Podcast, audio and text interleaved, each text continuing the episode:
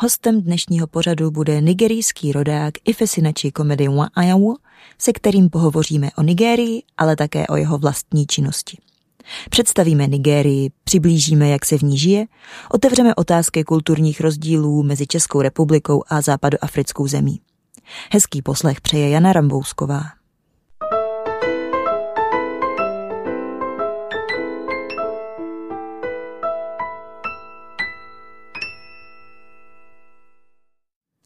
Ifesinachi Comedy Nwanyanwu je nigerijský vizuální umělec, básník a ekologický aktivista. Za svou uměleckou činnost získal mnohá ocenění, například cenu Nigeria Dream Personality Award v roce 2016. Jeho manželka Marie pochází z České republiky, působí v diplomacii a pracovala na ambasádě v Nigérii. Děkuji moc za přijetí pozvání Ifi. Vítejte na Radio Proglas. Thank you for having me. Díky, že tu můžu být. Máte dvě jména. Ifesinachi Comedy. Je to obvyklé ve vaší zemi? Ano, tam, kde jsem se narodil, je to běžné. První jméno je obvykle v rodném jazyce vašeho regionu a druhé jméno je anglické. Ukazuje to na naši koloniální minulost. Nigérie bývala britskou kolonií, takže bylo velmi obvyklé a dokonce módní mít vždy střední jméno v angličtině. Příjmení je na konci. Your surname comes last. Mohl byste teď sám sebe krátce představit? OK, moje jméno je Ifesinachi Comedy Nwanyanwu. Jsem z Nigérie. Žiji mezi Českou republikou a Nigérií. Jsem umělec, konkrétně sochař. Dělám především environmentálně inspirovaná umělecká díla, sochy, instalace. Také mám galerii, kterou spravuji. Jsem galerista. I'm a gallerist. I have a gallery that I curate. Okay. How you have started your career as Jak začalo vaše působení v umění? Dělal jste tento obor od začátku, nebo jste začal nějak jinak? Your artistic career in some other field? I grew up in a very artistic family. None of my parents, were artists. Vyrostl jsem v uměleckém prostředí, ačkoliv moji rodiče nebyli umělci, ale učitelé. Můj bratr byl ten, o kom si všichni mysleli, že bude umělec, protože úžasně maloval a byl kreativní. Skončil jako architekt.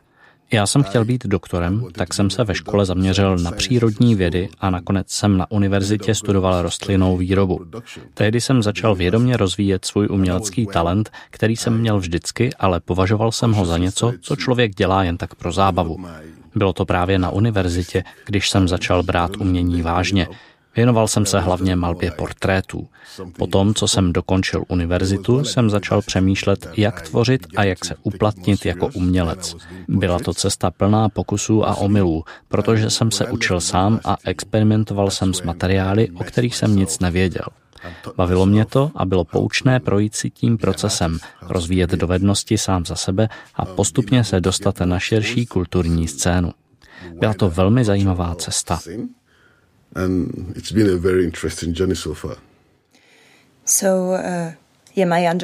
Takže rozumím tomu správně, že jste myšlenku využívání odpadních materiálů a nalezených předmětů pro umělecká díla vynalezl sám. Ano, vlastně to vzniklo, když jsem byl zpátky v Nigérii. Byl jsem samouk a hodně jsem inklinoval k experimentování s materiály. Když jsem chtěl malovat, nešel jsem si koupit barvy, ale snažil jsem se extrahovat barvy z věcí, které mě obklopovaly. A jak jsem začal pracovat s materiály kolem sebe a dotýkat se jich, rozvíjel jsem svou uměleckou cestu tímto směrem. Neměl jsem ve svém okolí nikoho, kdo by pracoval podobným způsobem. Žádné kolegy. Byl jsem ve svém vlastním prostoru a postupoval jsem dál skrz ten proces. Začal jsem tvořit svá díla, lidé je viděli, postupně mě začali oceňovat a posléze jsem si všiml, že mnoho dalších lidí podobným způsobem objevuje materiály a pracuje s nimi. A to byl ten okamžik, kdy jsem si uvědomil, že dělám něco, co už má svůj mainstream.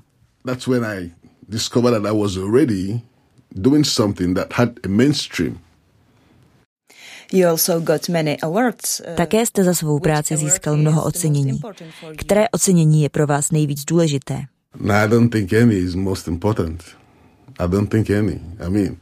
Myslím, že žádné pro mě není nijak důležité. Jsou to jen slova uznání. Chci říct, inspirují vás, samozřejmě. Cítíte, že jste uznáváni, ale nevidím zatím nic takového, že by si člověk musel říct, to je pro mě důležité. Protože lidé viděli moje práce a oceňovali je víc, než všechny ceny, které jsem už dostal.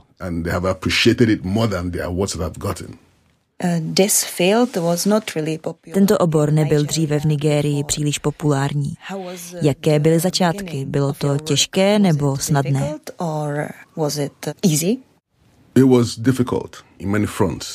Bylo to obtížné v mnoha ohledech, jednak proto, že to zpočátku nebylo populární, jak jste řekla, jednak proto, že umělecká díla byla tvořena většinou z odpadních materiálů. Ne každý by se tedy cítil dobře, kdyby měl doma umělecká díla vytvořená ze zbytků nebo z nejrůznějšího harampádí. Také jsme založili skupinu One Environment, protože lidi na začátku nerozuměli konceptu umění využívajícího odpad z životního prostředí. A tak jsme začali pořádat řadu výstav s konferencemi o environmentálních otázkách.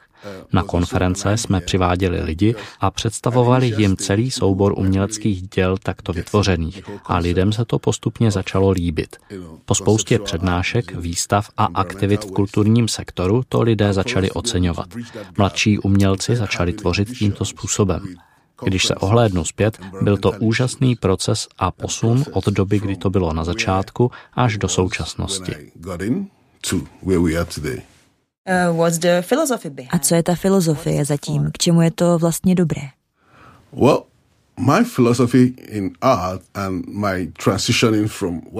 Jak jsem se dostal od toho, co jsem chtěl původně v životě dělat, k umění a jaká je moje filozofie? Ani nevím. Bylo to hledání seberealizace, naplnění nějaké potřeby, po které jsem nutně netoužil, ale nějak jsem k tomu postupem času došel. Nevím, jestli je to srozumitelné, jako kdybych měl nějaký prostor na to stát se umělcem a potom jsem na to reagoval. Nebylo to něco naplánovaného, nikdy jsem nepřemýšlel nad tím, že budu umělcem. Takže moje filozofie ve zkratce je jednak hledat seberealizaci, jednak sloužit svému okolí svým talentem, vážit si všeho kolem sebe a vědět, že každý materiál, úplně všechno, může mít druhou šanci. Například pokud vidíte umělecké dílo vytvořené z odpadních materiálů, tak podstatou toho díla je poukázat na to, že tyto odpadní materiály lze opětovně udržitelně použít. Když to návštěvník vidí, řekne si, hele, koukni, tahle věc, kterou jsem považoval za odpad, byla oživena, obnovena jako něco ekonomičtějšího a udržitelnějšího. Takže, abych to shrnul, je to ten vizuální impuls, který dovolí návštěvníkovi začít přemýšlet nad dalšími nápady, které by mohly zvětšit udržitelnost v každém oboru, nejen v umění, ale všude.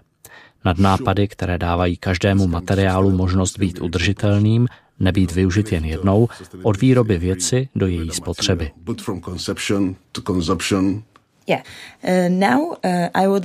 Teď bych se ráda dostala k povídání o Nigérii.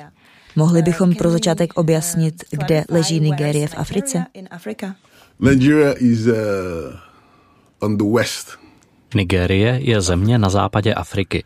Nigérie je největším, nejlidnatějším černošským státem na světě s více než 250 miliony obyvateli. Není největší co do rozlohy, ale je největší co do počtu obyvatel. Nigérie není tak veliká jako třeba Súdán, ale jak se říká, z každých 4 Černochů jsou 3 Nigerijci, takže jsme největším černošským národem na světě.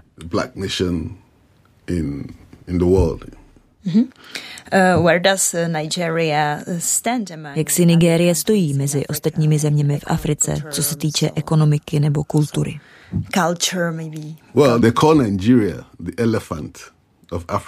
Nigérii se říká slon Afriky, protože vzhledem k počtu obyvatel máme nejsilnější ekonomiku v Africe a hned za námi je Jihoafrická republika.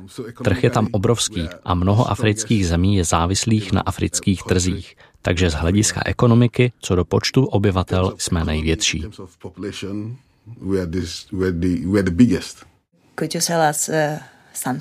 Můžete nám říct něco o historii Nigérie? Jak se Nigérie v průběhu historie vyvíjela?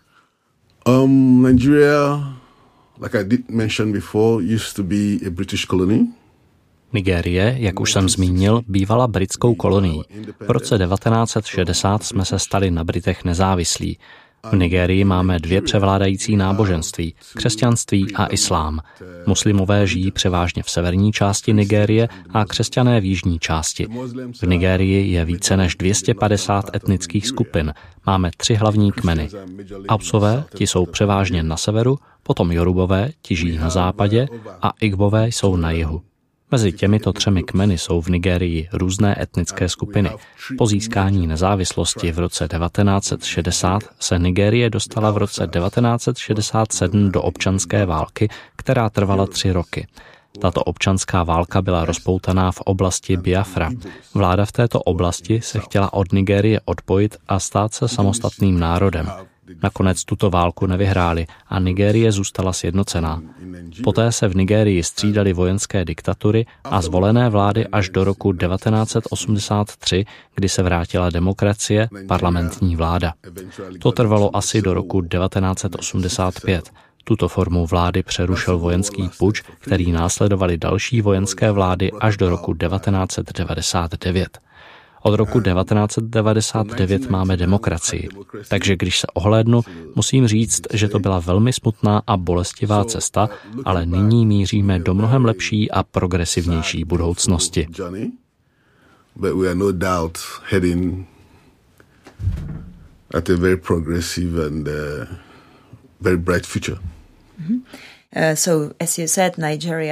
Takže, jak jste říkal, Nigérie je velká, hustě zalidněná země. Ve které části Nigérie bydlíte?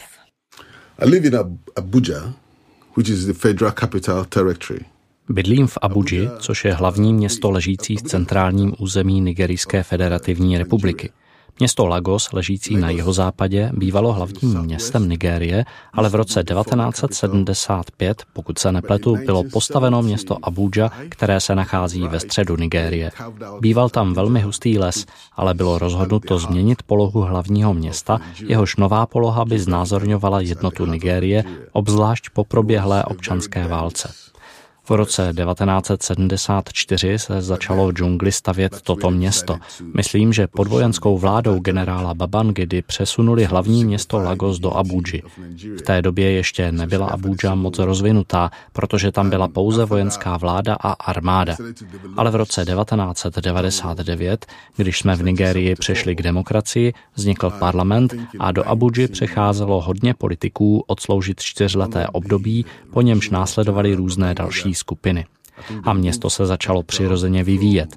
Do dneška se Abuja dokázala velmi dobře vyvinout, ale ještě to není úplně na úrovni rozvinutého města. Pokud byste přišli do Abuji, tak pravděpodobně neucítíte typickou atmosféru, co je v Nigérii, protože to město je stále velmi mladé.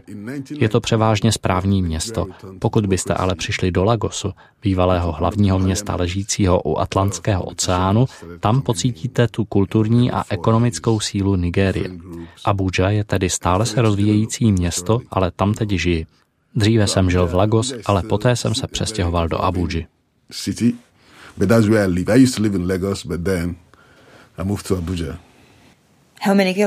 Jak daleko je to z hlavního města Abuja k moři? K oceánu? Myslím, že je to asi 300 kilometrů.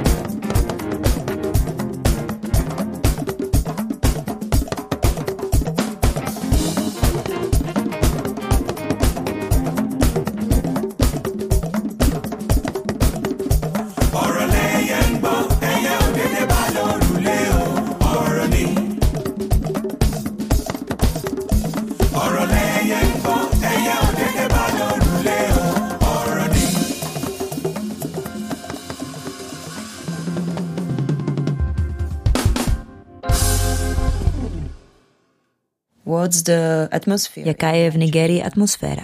Mohl byste to přirovnat k České republice?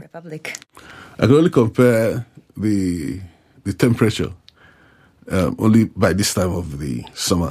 Co se týče počasí, tak Česko s Nigérií lze porovnávat pouze v letním období, kdy v Česku čísla na teploměru atakují 32-31 stupňů, protože to je v Nigérii téměř na denním pořádku. Je to tropická země v subsaharské Africe. Především v severní části země jsou vždy teploty velmi vysoké. Máme v podstatě jen 2 roční období po 6 měsících, ne 4. Období sucha a období dešťů. Období dešťů trvá obvykle od dubna do srpna, ale to se mění v důsledku klimatických změn. Nejčastěji to bývá od dubna do srpna, nebo do září či do října, a pak začíná období sucha. Tomu říkáme harmatán. To je také období, kdy jsou teploty vyšší, protože slunce svítí s vysokou intenzitou. V období dešťů jsou teploty pořád vysoké, ale aspoň je trochu chladněji, když prší.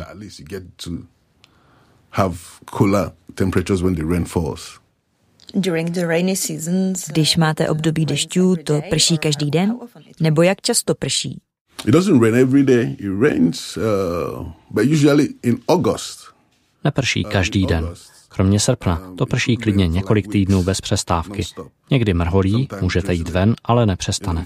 Jinak je to obvykle po 2 až 3 týdnech na střídačku, nahoru, dolů. Neprší každý den, ale když už prší, tak leje. Jakým jazykem lidé mluví v Nigérii? Well, like I say, we have over 250 ethnic groups. Jak jsem řekl, máme v Nigérii více než 250 etnických skupin a v podstatě každá z nich má svůj vlastní jazyk. Já jsem z jihovýchodu, Igbo, takže můj jazyk je Igbo. Lidé z jihozápadu mluví jazykem Yoruba a jižené jazykem Efik. Když půjdete na sever, uvidíte Kanuri, Fulani, Hausa.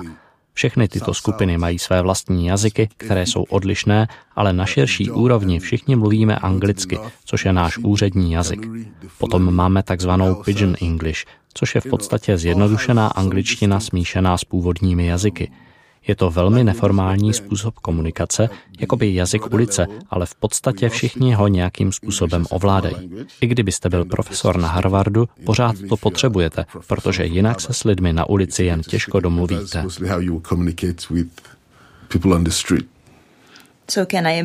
Takže si mohu představit, že všichni v Nigérii umí anglicky? Ne všichni, ale zhruba 99% lidí ovládá Pidgin English, tedy onu zjednodušenou angličtinu smíšenou s původními jazyky. A co vaši rodinní příslušníci? Bydlí všichni v Nigérii? Ne, svět je tak pohyblivý, že všichni jsou všude, ale pořád se do Nigérie vracíme. Mám rodinné příslušníky v Nigérii, ve Spojených státech, v Kanadě, všude možně.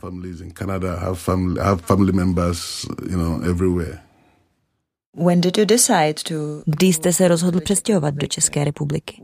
Bylo to těžké rozhodnutí? Proč jste se rozhodl se přestěhovat?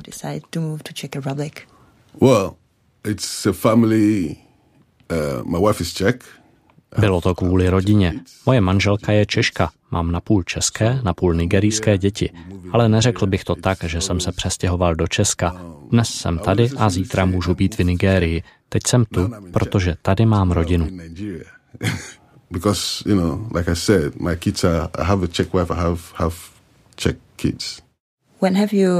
Kdy jste se potkali s vaší manželkou Marie poprvé? A kde to bylo? I was curating an exhibition in Abuja. Byl jsem kurátorem výstavy v Abuji. Setkali jsme se na zahájení výstavy. Potkali jsme se v ten den, vyměnili si kontakty. Ona pracovala jako kulturní ataše na české ambasádě. Naráželi jsme na sebe na kulturních akcích a mnoho mých přátel se stalo jejími přáteli. Prakticky jsme se pohybovali ve stejných společenských kruzích. Stejně jako s dalšími ambasádami a organizacemi, i s českou ambasádou jsem pracoval na projektu One Environment, takže jsme měli mnoho společných zájmů. Je tu něco, na co pro vás bylo velmi těžké si zvyknout v České republice? Ano, znalost jazyka dělá hodně. Protože jsem neuměl česky, bylo pro mě hodně těžké se zapojit do společnosti, komunity. Když neumíte jazyk, je složité se domluvit a lidsky spolu vycházet. Ale jinak to byla zajímavá zkušenost. A pokud jde o kulturní zvyky, tradice, je tu něco, co je pro vás velmi těžké na životě v Česku?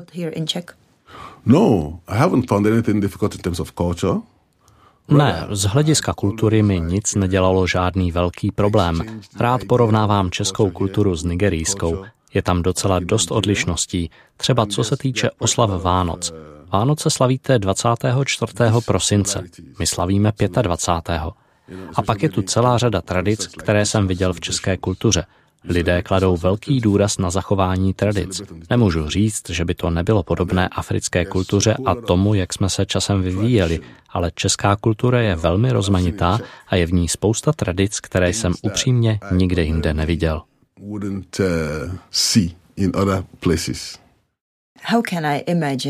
Jak si mohu představit Nigérii? Kdybych tam přijela poprvé, tak co bych viděla?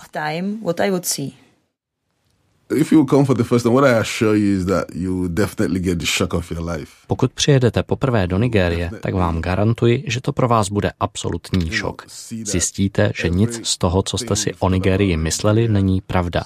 Budete překvapeni tím, jak se lidé chovají, jak se věci dělají, jak společnost žije, jaká je infrastruktura v zemi. Budete překvapeni, jakou mají ti lidé energii. To se ani nedá popsat. Nakonec možná budete litovat, proč jste Nigérii neobjevili mnohem dříve.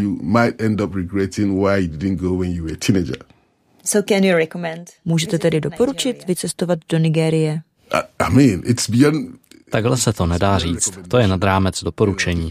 Pokud máte rádi dobrodružství, vzrušení, pokud rádi zažíváte věci úplně jinak, než si myslíte, že jsou, pak jeďte do Nigérie. A je to bezpečné? Rozhodně je to bezpečné. Ne 100%, stejně jako na všech ostatních místech na světě. Máme své bezpečnostní problémy, ale není to, jak to někdy vykreslují média. Proto říkám, že pokud pojedete do Nigérie, zažijete šok svého života. Ale co se týče toho, co se děje v Africe, tak většina informací není přesně ověřená. Tyto příběhy se vždy uvádí z pohledu toho, kdo příběh vypráví, a většina lidí zveličuje své zážitky. A toto zveličování odrazuje lidi. Skutečnost je ale jiná. Doporučil byste jet do Nigérie i samotné ženě? Chci říct, jako dospělý jsem byl v New Yorku, jako dospělý jsem byl v Londýně, ale pokud se mě zeptáte, neřekl bych, že doporučuji samotné ženě, aby jela sama do Londýna nebo sama do New Yorku.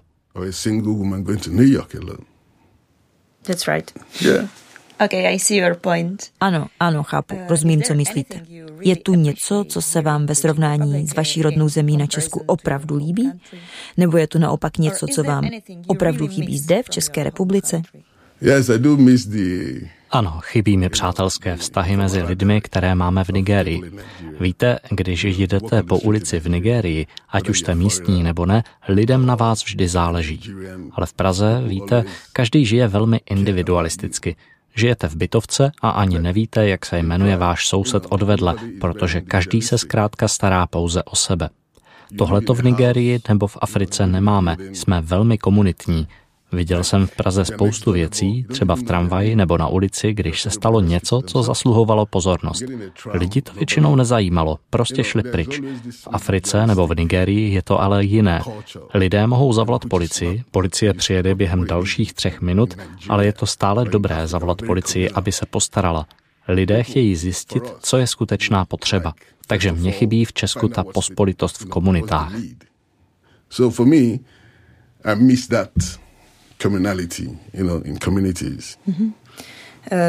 Máte v Nigérii veřejnou dopravu, jako autobusy, tramvaje, metra?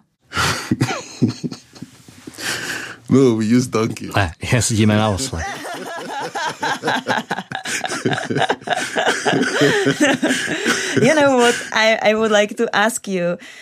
Víte, chtěla jsem se zeptat, jak to funguje, když jedete v autobuse v Nigérii a vidíte zcela cizího člověka. Jak se k němu obvykle zachováte? Jdete za tím člověkem a zahájíte konverzaci, nebo sedíte většinou sám, stejně tak, jako to bývá běžné v České republice? Víte, vždycky se najde něco, co vyvolá konverzaci. Lidi si obvykle mezi sebou povídají a pokud si nepovídají, nedělají to s nelibostí. Možná jsou jen unavení a nechtějí si povídat. Třeba se jednou za čas usmějí, aby dali najevo, že neignorují tu konverzaci, která právě probíhá. Lidé si vždy najdou téma k hovoru. Ať už je to politika, hudba nebo fotbal, obvykle nejsou sticha. Nebo koukají pouze do mobilu. Ne, tak to rozhodně nefunguje. Víte, já to cítím jako součást toho kulturního šoku, o kterém jsem mluvil. Když já potkám lidi, chci si s nimi popovídat, ale oni jsou uzavření. Tomu nedokážu porozumět. Když si představím situaci, která lidi v Nigérii přiměje spolu mluvit, tak tady to nefunguje stejně. Chcete si s těmi lidmi povídat, ale oni prostě nechtějí mluvit.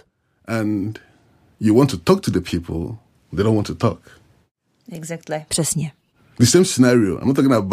Nemám na mysli situaci, kdy se mnou lidé nechtějí mluvit, protože bych jim tím nějak zasahoval do soukromí.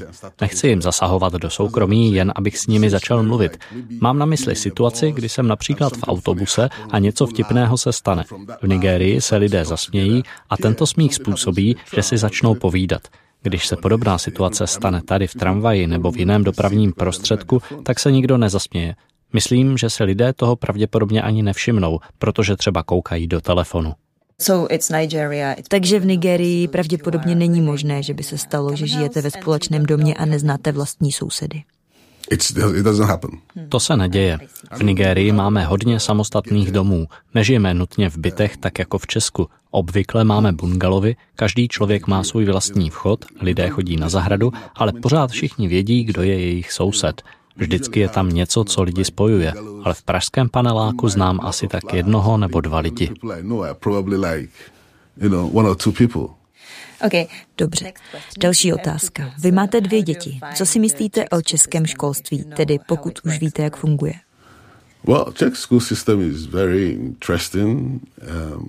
Český školní systém je velmi zajímavý. Víte, mé děti jsou stále malé, ale když jsem byl ve školkách, v soukromých školách, myslím, že děti jsou vedeny správným směrem. Tady děti začínají chodit do školy až od 6 let, ale v Nigérii je to jiné. Začínáme do školy chodit velmi brzy. A v jakém věku? Když jsem byl malý, tak bylo zvykem, že děti šly do školy, jakmile se dokázali rukou natáhnout přes hlavu a dotknout se opačného ucha. Pokud toto dokázali, šli do školy. Většinou to bylo ve věku 4 nebo 5 let. Tento trik používali naši rodiče. Nyní děti většinou začínají chodit do školy přibližně v 5 letech. V tu chvíli jdou do základní školy, jako v Česku.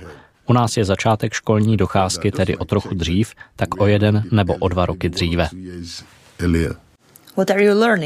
Co se v Nigérii ve školách učíte? Které předměty? Učíme se všechno. Jak jsem řekl, bývali jsme britskou kolonií, takže naše školní osnovy jsou podle britského standardu. Učíme se všechno.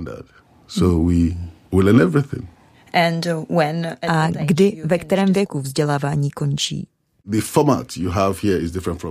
Formát, který je v České republice, je jiný než formát, který máme my. Nemáme 2 stupně základního školství, ale pouze 1. Střední školu končíme v 18 nebo 17 letech a potom je možné jít studovat na univerzitu.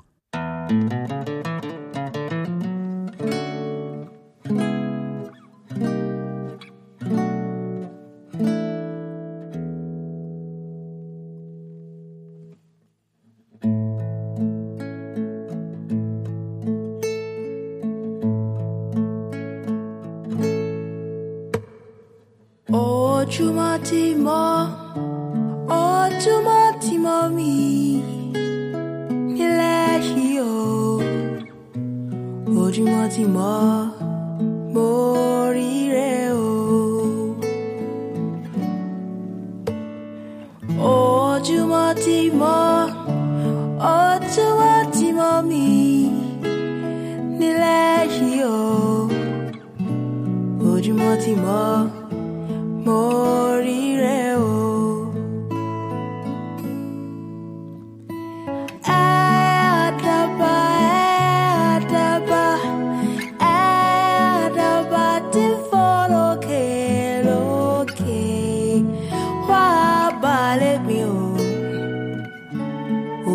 Ti mọ̀, mo rí rẹ o.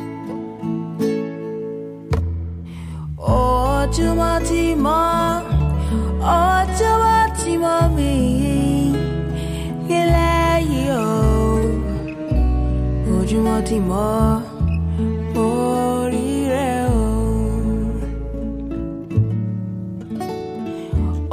Ojúmọ́ ti mọ́, ojúmọ́ of me nila yo ojúmọ́ ti mọ́ mo rí rẹ o. Ojúmọ́ ti mọ́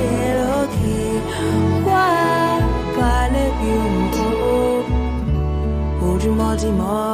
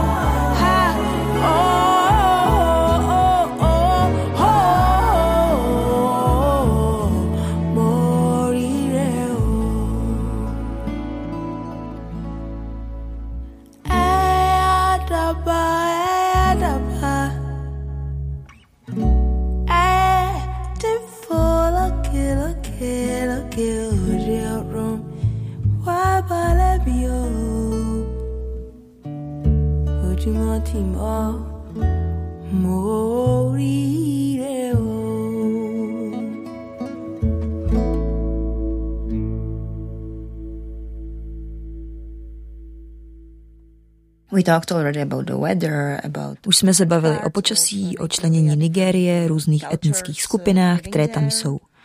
Máte nějaké typické zvyky, tradice, které by nově příchozího do země mohly zaujmout nebo překvapit? Yeah, we have different cultural events. Ano, v průběhu roku se dějí různé kulturní události, ale většinou probíhají v období sucha, obvykle před obdobím sklizně a potom jsou Vánoce. To se také do Nigérie, do vesnic obvykle vrací většina lidí, kteří žijí mimo Nigérii. Také ti, kteří žijí ve městech, se většinou vracejí do svých domovských vesnic. Máme svátek, který je běžný v různých kulturách, a to Den díků vzdání. Není to nutně spojeno s něčím náboženským, vnímáme to jako kulturní tradici. Protože v minulosti, ale i v současnosti se hodně lidí věnuje farmařině, většina rodin má farmy. V průběhu sklizně se obvykle konají velké oslavy s maškarádami, kulturními tanci, je to období festivalů. Jsou to oblíbené akce a většina lidí je chce navštívit, protože ukazují některé prvky nigerijské kultury. Existují i různé tradiční náboženské festivaly, které zobrazují způsoby, jakým lidé v historii uctívali bohy. Také existují specifické maškarní a taneční festivaly, nejen ty, které se dějí v období sklizně. Konají se také karnevaly, což je docela moderní věc. Začalo to několik let zpátky, ale teď už je z toho velká kulturní událost, na kterou se mnoho lidí těší. Takže máme hodně kulturních událostí. Pokud přemýšlíte, ve kterou dobu je nejlepší se do Nigérie vydat, abyste to zažili, doporučil bych plánovat mezi říjnem a prosincem. V tu dobu se toho v naší zemi děje hodně a lidé přijíždějí z různých koutů světa, aby toho byli součástí.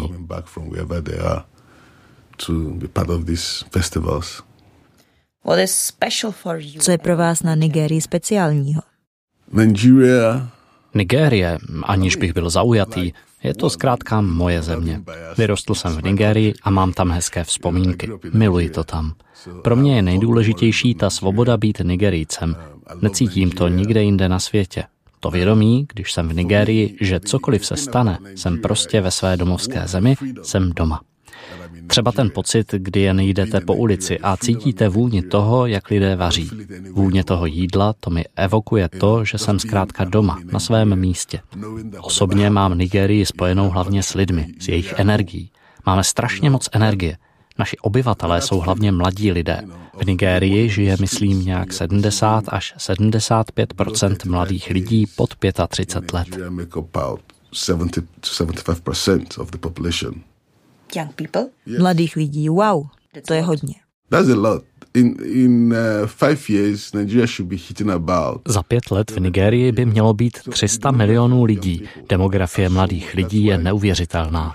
To je také důvodem, proč jsme tak úspěšní v hudebním průmyslu, proč nigerijský filmový průmysl je druhý největší hned po Hollywoodu. A teprve za námi je Bollywood, indický filmový průmysl. A všechny tyto věci, jako vynalézavost, tvořivost, energie, to v Nigérii je. Máme populární rčení, když tam jedete, že nezažijete moment, kdy byste se nudili. Když jdete po ulici, vidíte, jak lidé chodí a jak věci dělají, vidíte ten život, tu energii. Lidé dělají věci jen tak, z ničeho. Když se auto porouchá na silnici, lidé to prostě opraví, aniž by s tím měli nějaké zkušenosti. Tohle jsou věci, které mi tady chybí, ta energie lidí. Kolik dětí obvykle má běžná rodina v Nigérii? Je to více než běžná rodina v České republice? Ano, myslím, že v České republice je průměr 2 děti na rodinu. Možná ani ne? No právě. Málo kdy vídám 3 nebo 4 děti, které by se narodily jednomu páru. Obvykle vídám 2 děti. Ale v Nigérii mít 2 děti, to je, jako byste se teprve zahřívali. Aha, takže kolik je běžné? No, většinou jsou to tak 3, 4, 5, 6 dětí. Viděl jsem rodiny i s 10 dětmi. To je normální? 10 není normální, řekl bych 3 až 4 nebo 4 až 5 dětí. 4 až 5 dětí je stále běžné, ale běžně také potkáte rodiny se 3 dětmi. V Nigérii existuje i polygamie. Skutečně? Je to běžné? No, za času mých rodičů to bylo běžné, ale teď jsou lidé globálně nakloněni žít pouze s jedním partnerem. Ale polygamie je v Nigérii legální. Někteří lidé stále tak žijí. Jsou tam takové rodiny. To jsou případy, kdy, co se počtu dětí týče, začínáte počítat od 10, protože žena má možnost mít s jedním mužem 5 dětí a s druhým také tak. Za doby mých rodičů i prarodičů byla polygamie běžná. Moji prarodiče jsou polygamní. Bylo běžné mít mnoho sourozenců.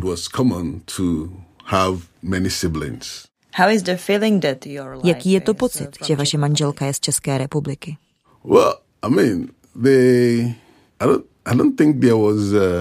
No, jediná překážka pro moje rodiče byla, že neuvidí naše děti tak často.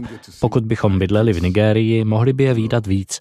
A samozřejmě lidé se v minulosti obvykle brali v rámci svých kmenů, v rámci svých komunit. Ale v současnosti žijeme ve velmi mobilním světě, tak jdete tam, kam vás vaše srdce táhne.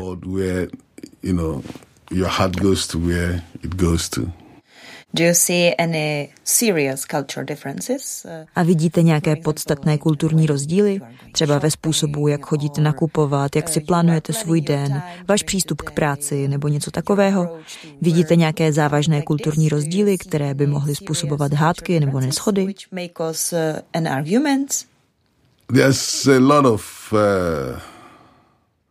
No, je to hodně učení a přeučování se, přizpůsobování se. Kulturních rozdílů je hodně, ale nejsou to rozdíly, které musí nutně způsobovat konflikty, když více či méně víte, že osoba, se kterou žijete, vaši kulturu perfektně nezná. Tohle musíte mít od začátku na paměti. Samozřejmě v počátečních fázích byly věci, kterým jsem nerozuměl a ona také ne. Například, když jsme chtěli někomu dát nějaký dárek, prýže se zeptáme nejprve lidí, které chceme obdarovat, co by chtěli, než jim to dáme. V Nigérii je to ale jiné. Tam obvykle dáváme peníze. Možná máte přátele, kterému se narodilo dítě, nebo chcete někomu prostě pogratulovat. Tady ale nemůžete dát peníze jen tak do obálky a darovat to. Někteří lidé to vnímají jako neúctivé. Můžete něco koupit, nebo se zeptat toho člověka, co by si přál. Dát peníze do obálky, to je něco, co v Nigérii děláme rádi a ochotně.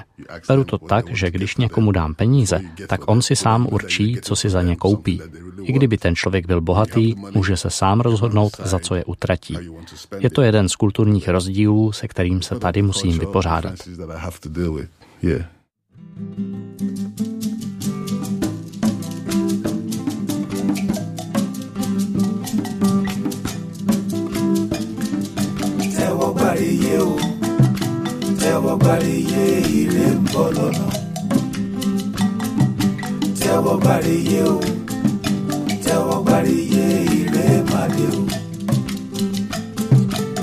Man working hard all his life, doing everything to be justified. But the crooked system mocks and pulls you down. You're not alone, payback is coming.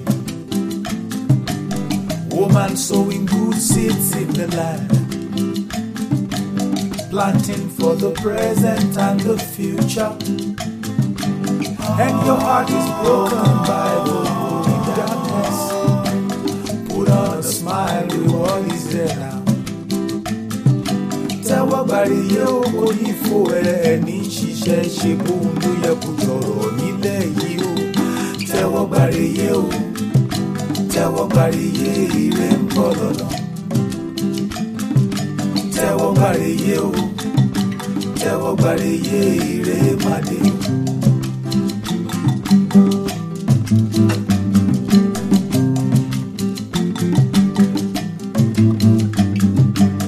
Brother toiling hard in the sun, looking to the best for the children. All the questions found and there are no answers. Relax your mind, baby, back is coming. Sister with a broken heart, sadness is the Lord of the weary. I know you've done your best, but no one understands. Wipe off the frown, reward is there now. Tawabari yo, ni fuwe, ni shishe, shibu, ya kuchoro, ni let you.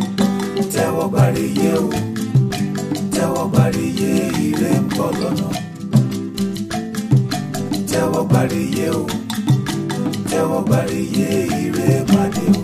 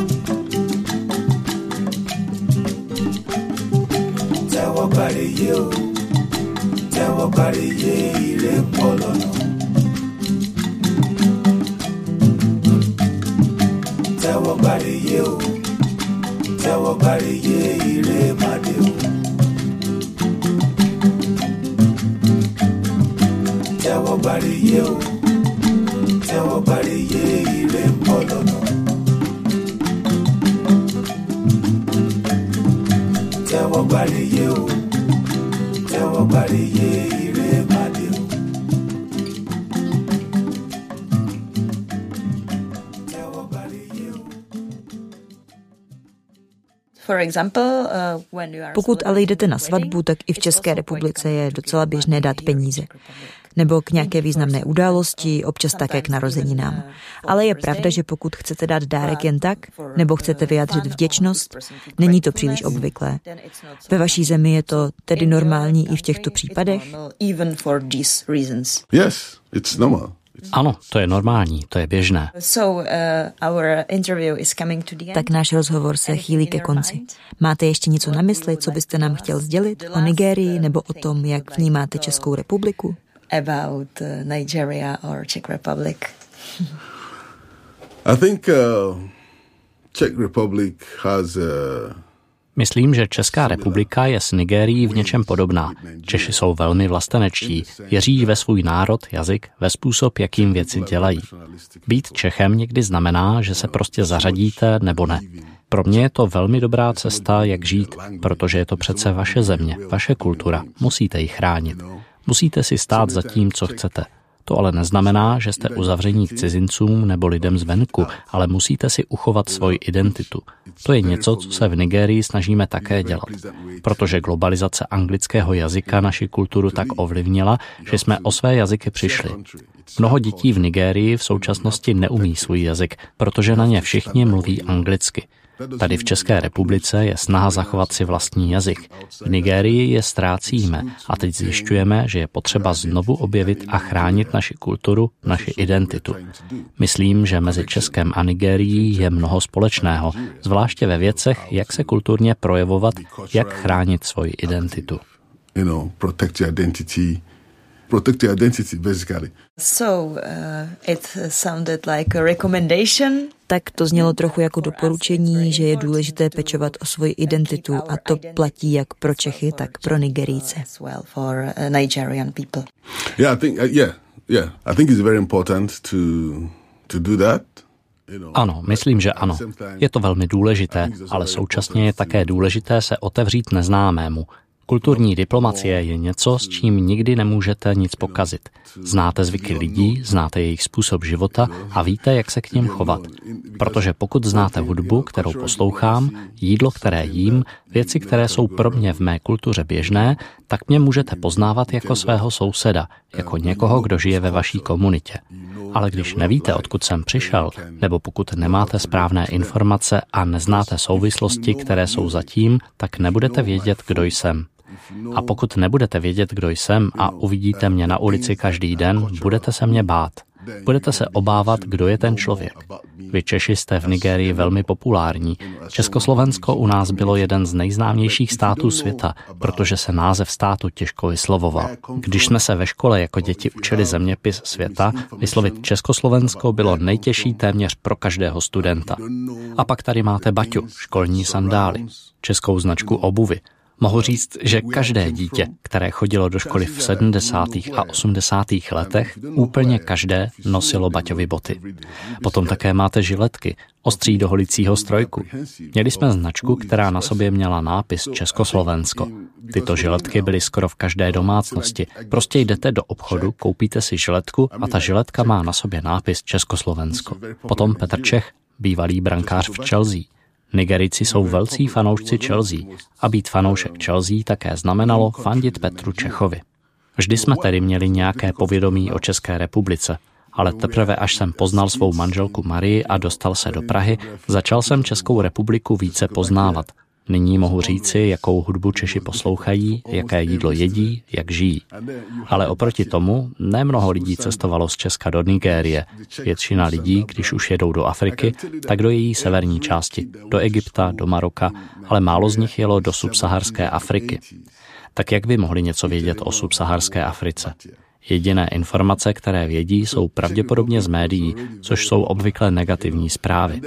Kdyby tu mohlo být větší zastoupení těchto národů, kultur, které v Česku žijí, například země jako Nigérie, o které právě mluvíme, kdyby se kladl větší důraz na seznámení se s kulturním pozadím těchto národů, kdyby tu nigerijská kultura mohla být více prezentovaná, Češi a ostatní lidé žijící v Praze by začali poznávat Nigérii. Mnoho lidí snad ani neví, že Nigérie je země. Někteří si myslí, že je to kontinent. Takže o Nigérii koluje hodně nepravdivých informací. Byl bych rád, kdyby se trochu více Čechů snažilo najít nějaké informace o kultuře lidí, se kterými se potkávají na ulicích. Protože když chodím po Praze, tak mě spousta lidí vidí jako Afričana, ale krom toho neví nic o mém způsobu života a je tak pro ně těžké porozumět, kdo jsem. About my ways of our ways of life. So it's hard for them to understand who you are. Okay. Nice to hear that. To je milé, že Česká republika je docela známá v Nigérii. Ano, je. Děkuji moc, Ifi, za sdílení a za rozhovor, který jste nám poskytnul, a přeji hodně štěstí ve vaší práci v Nigérii a také všude jinde, kde budete působit.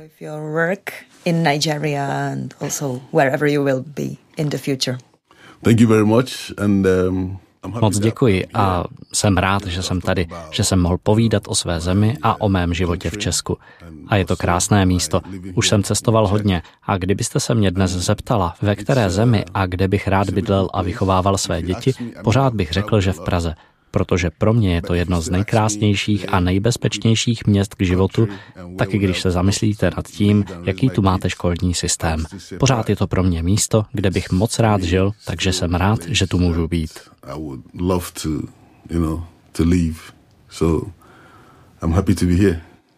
To je milé. Děkuji. Hodně štěstí. Moc děkuji. Vážení posluchači, poslouchali jste rozhovor s nigerijským vizuálním umělcem, básníkem a ekologickým aktivistou Ifesinačím Comedy Nwanyanwu na Radio Proglas. Přeji vám hodně inspirace, ať už máte v plánu cestovat, přemýšlet o možnostech nového využití věcí, které jste se chystali vyhodit, nebo prostě jen o lidech, jejich chování a zajímavých místech na naší zemi. Od mikrofonu se loučí Jana Rambousková a přeje pohodový čas.